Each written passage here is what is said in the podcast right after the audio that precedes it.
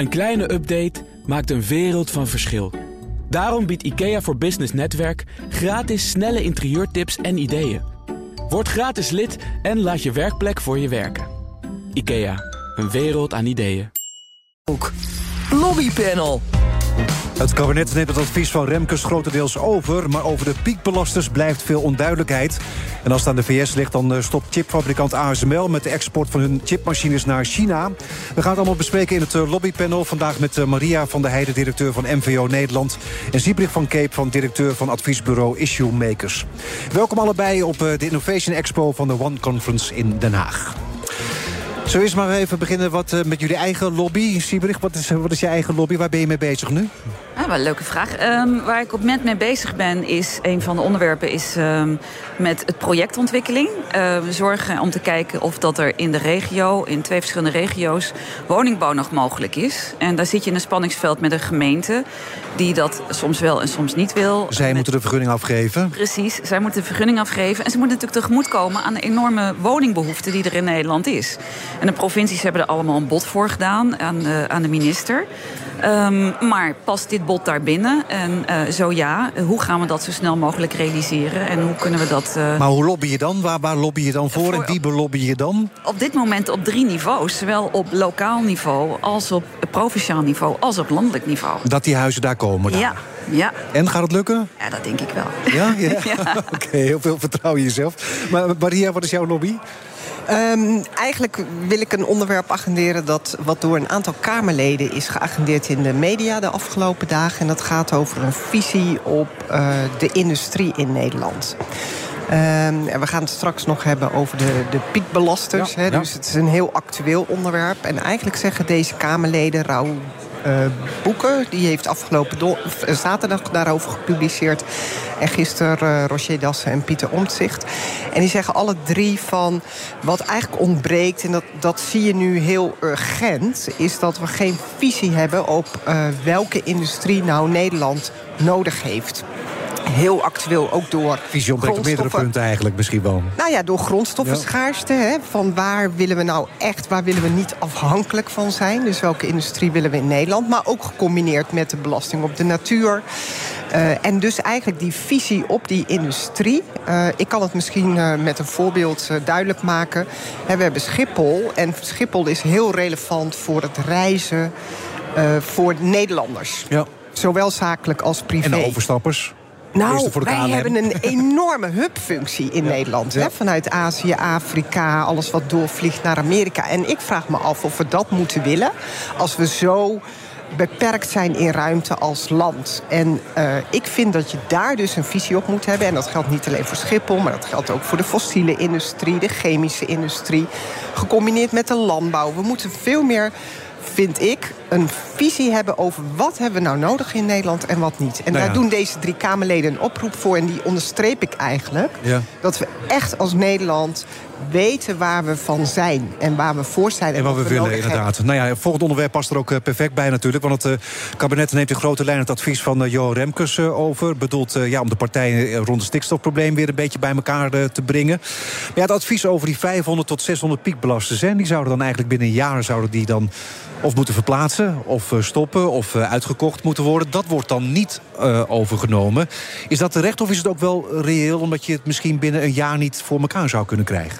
En wat ik begrijp van de minister is dat uh, het nog niet bekend is wat, wat nou die piekbelasters zijn. En dat ze daar uh, hopelijk binnen een paar weken met een uitsluitsel over gaat komen. Maar is dat misschien ook niet een beetje raar dat zo'n lijst er nog ja. steeds niet is? Ja, dat vind ik eerlijk gezegd wel erg jammer. Ik denk dat veel boeren daar ook echt uh, nadrukkelijk op zitten te wachten van waar hebben we het dan over? Hebben we het alleen over veehouderijen? Of hebben we het ook over de bedrijven? Want er zijn twee verschillende lijsten die nu circuleren van de ammoniak en van de stikstof. En de ene lijst, ammoniak, staan alleen maar veehouders. En de andere staan alleen maar uh, bedrijven. Ja. Ja, waar hebben we het over? Uh, dat horen we vaker ook van de boeren. En volkomen terecht, snap ik ook. Dat ze zeggen, waarom staat er alleen nu een, een claim bij de boerensector? En niet ook bij de bedrijven die ook stikstof uitstoten. Nou ja, kijk, de bedoeling was natuurlijk om zo snel mogelijk het stikstofprobleem terug te brengen. Daarom is eerst naar de boeren gekeken. Want ja, ja daar zit ook wel een heel groot probleem natuurlijk ook. Want grote uitstoters, dat hoeft toch niet ook zozeer de grote stikstofuitstoters uitstoters te zijn. Want dan gaat het weer over hoe dicht ze bij een natuurgebied liggen. Ja, wel als je die koppeling maakt. Hè. Ja. Dus, uh, de, de, de, de, maar nogmaals, het klopt wel dat die lijst van honderd bedrijven is natuurlijk net zo relevant als je het hebt over stikstofuitstoot in Nederland. De, en vanuit de veehouderij, die, die, die andere lijst, hè, waar dan negentig procent veehouderijbedrijven op staan, is heel erg vanuit die Natura tweeduizend gebieden. Ja, als ze, daar, dicht, hebt... als ze daar dichtbij zitten, dan ben je misschien al snel een, een, een, ja, een piekbelaster ja. eigenlijk. Terwijl ja. je misschien niet eens heel groot hoeft te zijn. Maar ook hiervoor geldt weer wat ik net eigenlijk al zei, is dat je een visie nodig hebt over waar zijn we nou van als Nederland. En Nederland is natuurlijk een heel sterk food- en agriland. Laten we dat vooral koesteren. Alleen, en dat is een oproep die we al een tijdje doen, eh, ik geloof in meer boeren in plaats van minder boeren. Oh ja? Ja, maar we moeten natuur inclusief boeren. En dat betekent dat je dus die hele transitie van die landbouw, nou, die is heel urgent. En dat betekent dat we daar zo snel mogelijk mee aan de slag moeten. En ik vind nu dat er een soort vertraging plaatsvindt doordat lijstjes er niet zijn. Heel veel politiek gehakketak. Uh, ik denk dat er veel meer bekend is dan dat er uh, gepubliceerd wordt. Dan gaat het er voortdurend over, ja, wanneer, wat. Ik denk dat de, de lijsten er wel zijn. Ik denk het wel, ja. Ja, want in de eerste instantie, ook Johan Remkes zei ook zo van de lijsten zijn er. Precies. Dat zei hij, dat zei hij in Buitenhof en een dag later zei hij van nee, ze zijn er toch niet. Ja. Oh, jullie geloven ja. het niet? Nee? Nou, d- d- nou, ik zit er allemaal zo aan te kijken. Ik ben niet zo... Wij kennen in ieder geval, waar we het net al over hadden, de twee lijstjes die ook gewoon gepubliceerd worden op rijksoverheid punt n l. Ja. He, de top honderd lijst uh, ammoniakuitstoot en de top honderd lijst uh, stikstofbedrijvenlijst. Uh, en die lijsten zijn bekend. En afgeleid van die lijsten kun je al bijna een top tweehonderd maken. En daarbij zijn er denk ik nog een heleboel andere lijsten al, vanuit R I V M, vanuit andere, om te kijken van, hé, hey, wat is nou de feitelijke situatie? Op het moment dat je zegt vijfhonderd bedrijven en dan is het probleem opgelost. Nou ja, dat wordt... daarmee is het grootste probleem dan in ieder geval even voorbij. Want ja, we willen ook huizen bouwen. Hè? En er komt misschien ja. zo meteen nog een ja. uitspraak van de Raad van State, waardoor de mm-hmm. woningbouw weer stil uh, komt te liggen. Dus als je die vijfhonderd tot zeshonderd piekbelasters hebt opgelost, dan heb je ook weer ruimte om weer andere dingen te doen, toch? Allemaal dingen die ook maatschappelijk nodig zijn. Ja. Uh, er zijn ook inderdaad daadwerkelijk wel echt de vraag naar om die woningen te bouwen. En um, als die lijst beschikbaar is, dan wordt natuurlijk het spannende van hoe gaat, uh, hoe gaat de overheid ermee om? Minister Van der Wal heeft al aangegeven dat ze niet um, verplicht gaat uitkopen. Tenminste, mensen niet toe gaat verplichten. Nou, ik lees tegelijkertijd ook veel berichten over boeren die echt de frustratie heel hoog hebben zitten, omdat ze toch de afgelopen tijd jaren gestimuleerd waren tot schaalvergroting. Nou ja, ook door banken inderdaad. Van uh, ja, je mag wel lenen, maar dan moeten er wel honderd koeien bij. Precies. Ja. En uh, als je dan tegelijkertijd nu opeens geconfronteerd wordt met het verhaal van ja, het moet allemaal heel veel kleiner en minder. Ja, dan kan ik me de frustratie bij die boerenbedrijven echt ontzettend goed voorstellen. Ja. Maar, ja. Maar, maar goed, maar goed, ik bedoel, dat hebben we nu eigenlijk een beetje gehad natuurlijk ook ja. in die boerenprotesten. Ja. Ja. ja, Farmers Defense Force blijft nog steeds wel weer dreigen met acties. Moet je dan nu ook niet gewoon met z'n allen om de tafel gaan zitten en misschien inderdaad ook een beetje vaart gaan maken, zodat ja. er nu iets gebeurt en we niet, uh, en we niet steeds op hetzelfde punt blijven steken? Ja, en, en wat mij daarin verbaast is dat het heel erg gaat over de boeren, maar feitelijk gaat het heel erg over de keten. Dus supermarkten, verwerkers, de afzetcoöperaties. Uh, iedereen die zeg maar een rol heeft in die keten, die moet eigenlijk mee aan tafel om te zorgen. Want dat is het probleem op dit moment. Als er geen echte prijzen betaald worden. En echte prijzen bedoel ik waarin de natuur verdisconteerd is, waarin het uh, mensen verdisconteerd zijn. Dat betekent dat er heel erg opgeschaald wordt ten koste van de natuur. He, dat is de afgelopen jaren gebeurd. We moeten naar natuur inclusief boeren. Betekent dat we naar een andere prijszetting komen van producten. En dan moet je dus die hele keten organiseren. Daar zou ik mee beginnen. Nou. En dus echt zeggen van, hé, hey, ook de uh, retailers, ook de verwerkers, die hebben hier allemaal een rol in te spelen. Want alleen het plaatje voor de boeren maken is echt niet voldoende. Nee, maar we hebben natuurlijk lange problemen voor ons uitgeschoven. Uiteindelijk tot het niet, niet langer kon eigenlijk meer. Mm-hmm. Ik bedoel, uh, nu uh, zijn we dan, uh, zijn we dan uh, zover. Maar ik bedoel, wat, wat zou het kabinet kunnen doen om meer draagvlak te creëren voor het stikstofprobleem? Want voor veel mensen is het ook nog een beetje een abstract probleem, hè? Ja, zolang die bedrijven niet echt verdwijnen, dan weten mensen ook niet waar het over gaat en welke bedrijven het zijn. Um, en je hebt natuurlijk aan de ene kant, heb je, waar we net ook al over hadden, over die verschillende lijsten. Je hebt de boeren um, die zouden kunnen overtuigd kunnen worden, hopelijk, met de verleidingstechniek waar dan nu over gepraat wordt. We gaan hen verleiden om weer met ons in gesprek te gaan, kijken of we vertrouwen kunnen herstellen. Om dan te kijken of dat die boeren te overtuigd kunnen worden om toch uit te kopen. Ja. En dan ook en, te kijken naar andere uh, takken waarschijnlijk. Precies, precies. Want datzelfde geldt natuurlijk ook voor die bedrijven. Er zijn gewoon heel veel bedrijven die op die andere lijst staan, die ook een maatschappelijke verantwoordelijkheid moeten nemen. Jawel, maar goed, bijvoorbeeld een van die lijsten, volgens mij Tata, staat daar uh, bijvoorbeeld precies. op. Maar ja, Tata uitkopen, verplaatsen. Nee. Hoeveel geld hebben jullie bij je? Nee, heel veel, nee, dan heb je dus heel veel geld nodig. En dat bedoel ik eigenlijk met mijn eerste punt. Zorg nou dat je een visie hebt, dat je niet iedere keer op het laatste moment geconfronteerd wordt. Want tuurlijk zijn die bedrijven niet zomaar te verplaatsen. Dan gaat nee. het over miljarden. Ja. En desinvesteringen zit niemand op te wachten. Dus als we het hebben over, over een beeld van twintig vijftig... Hè, we hebben een klimaatakkoord, we hebben een grondstoffenakkoord, we weten het allemaal, moet je dat vertalen naar wat voor industrie hebben we dan nodig? Hoe ziet Nederland er dan uit over dertig, veertig En daar jaar? Komt de visie weer om de hoek kijken. Ja, precies. B N R Nieuwsradio. Zaken doen. Edwin Mooibroek. We zitten midden in het lobbypanel vandaag met Maria van der Heijden, directeur van M V O Nederland, en Siebrich van Keep, directeur van adviesbureau Issue Makers. Laten we het hebben over A S M L. Vanochtend kwamen ze nog ook met hun kwartaalcijfers. Als het aan de V S ligt, dan stoppen ze met de export van chips naar China. En het bedrijf zelf ziet het niet zozeer zitten.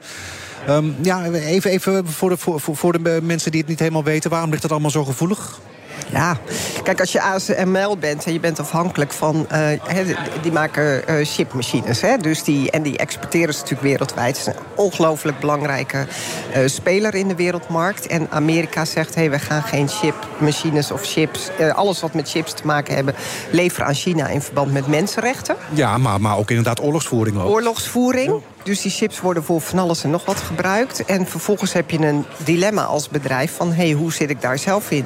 En ik zou zeggen, laten we vooral kijken ook naar het moreel leiderschap... van een bedrijf als A S M L. Uh, dus je kunt zeggen, hé, hey, dat is mijn omzet. Maar het feit dat je... Uh, Ja, chips, machines, uh, levert aan een land waar van alles gebeurt wat niet strookt met je eigen waarde. Je vindt dat ze het sowieso niet zouden moeten doen? Nou, ik vind in ieder geval dat er een goede dialoog moet plaatsvinden. Ik snap namelijk ook wel dat dit hele moeilijke besluiten zijn. Want dat heeft ook te maken met... Voor, voor heel veel jonge mensen is A S M L natuurlijk een fantastische werkgever. Ja. In de regio Eindhoven betekent het heel veel. Uh, er zijn natuurlijk andere stakeholders die heel relevant zijn. Maar je moet in ieder geval deze afweging heel serieus maken. Want op het moment dat er een oorlog is tussen Rusland en Oekraïne... zeggen we allemaal, we gaan niet meer aan Rusland leveren... Mm. En ja, een soortzelfde afweging geldt natuurlijk ook voor China. Als je weet. Zij dan weer Taiwan gaan binnenvallen. Ja. Taiwan. En, en wanneer zij nu bezig zijn met mensenrechtenschendingen richting de Oeigoeren. Dat is ook wel degelijk iets waar een bedrijf als A S M L rekening mee moet houden. Ja, want ook die chips die zouden gebruikt worden inderdaad in de strijd tegen de Oeigoeren daar. Ja, ja. De en in aanvulling even op wat Maria net zegt, van um, A S M L is een heel interessante werkgever. Um, ik denk dat A S M L ook zich moet, nadrukkelijk moet afvragen van hoe gaan wij om met dit soort maatschappelijke problemen. Want ook als werkgever wil je aantrekkelijk blijven. En als jongeren na verloop van tijd gaan zeggen van... ja, willen wij wel werken voor een bedrijf... wat op deze manier omgaat met internationaal zaken doen... Ze, worden door, ze zouden door hun werk, werknemers gedwongen kunnen worden. Ja, omdat het, of door maar, andere zakenpartners. Maar dat... goed, ze mogen al heel veel niet. Hè? Ik bedoel, de nieuwste chipmachine die mag al uh, niet uh, naar, uh, naar China. Alleen wat oudere modellen mogen, mogen daar naartoe. En uh, ja, Peter uh, Wenning die zegt ook van... meer dan vijftig procent van alle chips in de wereld worden in China verwerkt... in producten die jij en ik elke dag gebruiken. Ja, ja. En nou, dat, dat heeft ook gevolgen voor de auto-industrie. Dan heeft hij toch ook een punt? Zeker. Ja. Dus dan moeten wij misschien zelf ook nadenken. Ja, maar dat vind ik ook heel terecht. Ja. Hè? Ik meen ik serieus... weten wij wel wat wij kopen. Wij weten namelijk heel vaak niet wat we kopen. En uh, ik ben er dus ook heel erg voor dat er veel meer transparantie komt... in die internationale ketens, zodat we veel beter weten wat we kopen. Ja. Want we, met data kunnen we van alles. En het gekke is dat als wij spullen, textiel of chips... of weet ik veel wat kopen, weten we heel vaak niet waar het vandaan ja, komt. Bij, bij, bijna alles, bijna alles komt, uit, komt uit China toch ongeveer? Nou ja, bedoel... dat... ja, maar ja. de vraag is dus of je daarvan bewust bent... Ja. Daar ben ik me wel van bewust, maar wat kan je er tegen doen dan? Nou ja, dat hebben we natuurlijk ook gemerkt in de hele periode met corona... dat dat uh, een enorme gevoeligheid oplevert voor onze eigen economie. Ik bedoel, de, de hele race om de mondkapjes hoef ik niemand meer te vertellen. En dat is ook iets wat de laatste tijd steeds meer door de Nederlandse overheid... door de E U, door alle andere continenten ook wordt gezegd. We moeten toch meer terug naar, zoals het heet, reshoring... dat we ook productie in onze eigen regio hebben. En dat is uiteindelijk ook, denk ik, belangrijk... dat we zorgen dat als Europa niet afhankelijk zijn... in toenemende mate van China of van Amerika... denk, ja, we moeten ook zorgen dat we onze eigen productie in eigen regio kunnen blijven handhaven. Maar, maar, maar goed, dat riepen we dan inderdaad tijdens corona. Maar ja, zie je het gebeuren? Ja, ik zie dat de ja. overheid daar wel degelijk aandacht aan besteedt. En ik nou, denk ook wel dat dat Ja, en wat ik nog heel even wil zeggen over van je zegt van we weten toch dat alles uit China komt. We weten dat heel veel uit China komt. Wat je op zijn minst kan doen, is dus minder spullen kopen. En je echt afvragen hoe is iets gemaakt. En kan ik het ook niet via een ander importland of wat dan ook. Ik, ik meen dat wel echt heel serieus. Want die vanzelfsprekendheid van ja, want ik ben het ook met je eens. We dragen er zelf aan bij. Als we bijvoorbeeld de hele grote textielketen die nu in China waanzinnig groot is, waar ja. online heel goedkoop spullen gekocht worden. Daar worden alle spijkerbroeken gemaakt ongeveer. Ja, toch? En dan denk ik, ja, wil jij die spullen hebben? Want je kan ook andere producten kopen. Oké, okay, nou laten we gaan uh, hebben over het uh, streekvervoer. Want uh, vanaf uh, vandaag uh, ligt het uh, streekvervoer uh, plat voor een betere C A O, meldt de uh, F N V. De vakbond uh, zet in op een loonsverhoging van tien procent... maar de Vereniging Werkgevers Openbaar Vervoer is het niet eens met de staking, noemt het uh, onbegrijpelijk. Vinden jullie het begrijpelijk, onbegrijpelijk? En vanuit persoonlijk belang van die buschauffeurs snap ik het volledig. Als je ziet dat er in de, bij de N S die tien procent gehaald is, en bij andere sectoren ook overal gepraat wordt over loonstijgingen, dan snap ik heel goed dat deze mensen zeggen van ja, wij hebben ook een hogere energierekening. De tegenover, ik snap ook heel goed hoe de werkgevers erin zitten, met steeds minder ja. mensen die in het vervoer zijn blijven, terug blijven komen na corona. Ze waren natuurlijk eerst ook gesteund hè, door de overheid tijdens corona, dus zodat de buslijnen nog konden Precies. blijven. Nou, die steun die komt, die loopt nu af. af. Ja. En dan moeten ze ook inderdaad nog tien procent hun uh, werknemers extra ja. gaan betalen. Ja. Ja, en voor de beeldvorming van het O V is het niet handig. Hè? Want uh, zelfs vandaag weer gaan mensen toch weer met de auto, omdat het onbetrouwbaar is of ze ergens kunnen komen. Uh, ja, ik vind dat wel echt uh, heel zorgelijk. Want we waren goed op weg hè, met het O V. Enorme terugval door corona. Omdat mensen toch weer in hun eigen huisje willen ja. zitten. Maar ja, nog steeds. Ja, en nu weer met deze staking. Dat helpt niet bij aan uh, vertrouwen op, op vanuit dat oogpunt. Uh, betrouwbaarheid. Uh, ik vind dat heel jammer. En ja. nogmaals, die tien procent, daar heeft heel Nederland mee te maken. Hè? Niet alleen mm-hmm. voerders, daar hebben ook jij en ik mee te maken. Dus iedereen, en dan met name de mensen in de lagere uh, loonklassen, die voelen dat extra zwaar. Daarvan kun je zeggen, ja, dat zijn dus ook de mensen die in het transport of in de logistiek werken. Maar dat geldt natuurlijk voor hele grote groepen. Nou ja, er loopt nog een C A O, hè? En de werkgevers in het openbaar vervoer hadden aangeboden om een bonus uit te keren van duizend euro. Ja. Alleen de F N V noemt dat een fooi. Ja, ja, en ik denk eerlijk gezegd dat ze deze onderhandelingen of deze stakingen ook willen gebruiken om straks beter aan de onderhandelingstafel terecht te komen. Dat zie je natuurlijk vaker, hè, dat in, in onderhandelingen ga je gewoon je positie van jezelf stevig neerzetten voordat je aan tafel komt. Ja. Lastige vind ik eraan is dat als we straks die onderhandelingen en stads- en streekvervoer hebben, dat er dan mogelijkerwijze weer zo'n nieuwe staking aan gaat komen wanneer de vakbonden of in dit geval de F N V denkt van um, we krijgen onze zin niet. Nee. Dus dat is uh, in aansluiting op wat Maria net zegt, dat is geen goed nieuws voor het openbaar vervoer. Nee. Dat is wel jammer. Want inderdaad, ik bedoel, die tien procent bij de N S hebben ze het gekregen. Zullen ze misschien denken van, nou, als het daar kan, dan kan het misschien bij ons ook. Maar hebben die openbaar vervoerbedrijven überhaupt het geld wel? Ik denk dat die openbaar vervoerbedrijven bij de overheid terugkomen. Ja, maar dan zegt de overheid van, we hebben jullie al gesteund uh, tijdens corona. Ja. Jullie moeten het nu gewoon weer zelf doen en anders laat je maar een bus minder rijden. Ja, en, en, en dat is het ook nog eens een keer. Hè. De gebruikers van O V zijn ook over het algemeen mensen die daar afhankelijk van zijn. Misschien met wat minder uh, uh, hoge uh, uh, inkomens. Mm-hmm. Dus per saldo vind ik het gewoon heel negatief. Ik wil niet zeggen dat ik niet uh, hè, dat medewerkers voor hun belangen opkomen. Maar het is geen goede zaak in het kader van het O V-beeld. Nee, maar hoe lossen we dit op? Nou, ik kan me voorstellen dat er vanuit um, deze situatie een tijdelijke maatregel ge- geschapen wordt. Door de overheid? Nee, door de bedrijven zelf, uh, samen met de vakbonden. Net als je in Schiphol hebt gezien, dat er gewoon een soort crisistoeslag of iets dergelijks gaat komen. Dat, dat zou ik me kunnen voorstellen dat dat op een gegeven moment nu gebeurt. Want je weet ook niet hoe die gasprijzen zich ontwikkelen. Misschien dat we over een aantal maanden in een heel andere situatie zitten dan nu. Of misschien nog wel slechter. Zou kunnen. Maar dan heb je in ieder geval een eerste basis waarmee je als de, de crisisperiode voor deze mensen nu kunt, uh, kunt overbruggen. Ik kan me voorstellen dat dat uiteindelijk eruit gaat komen. Ja, in ieder geval aan tafel en met elkaar ja, kijken precies. hoe je hieruit gaat komen. Dank jullie wel. Maria van der Heijden, directeur van M V O Nederland... en Siebrich van Kepen, directeur van adviesbureau Issue Makers. Zometeen is het tijd voor de Oekraïne-update met Bernard Hammelburg.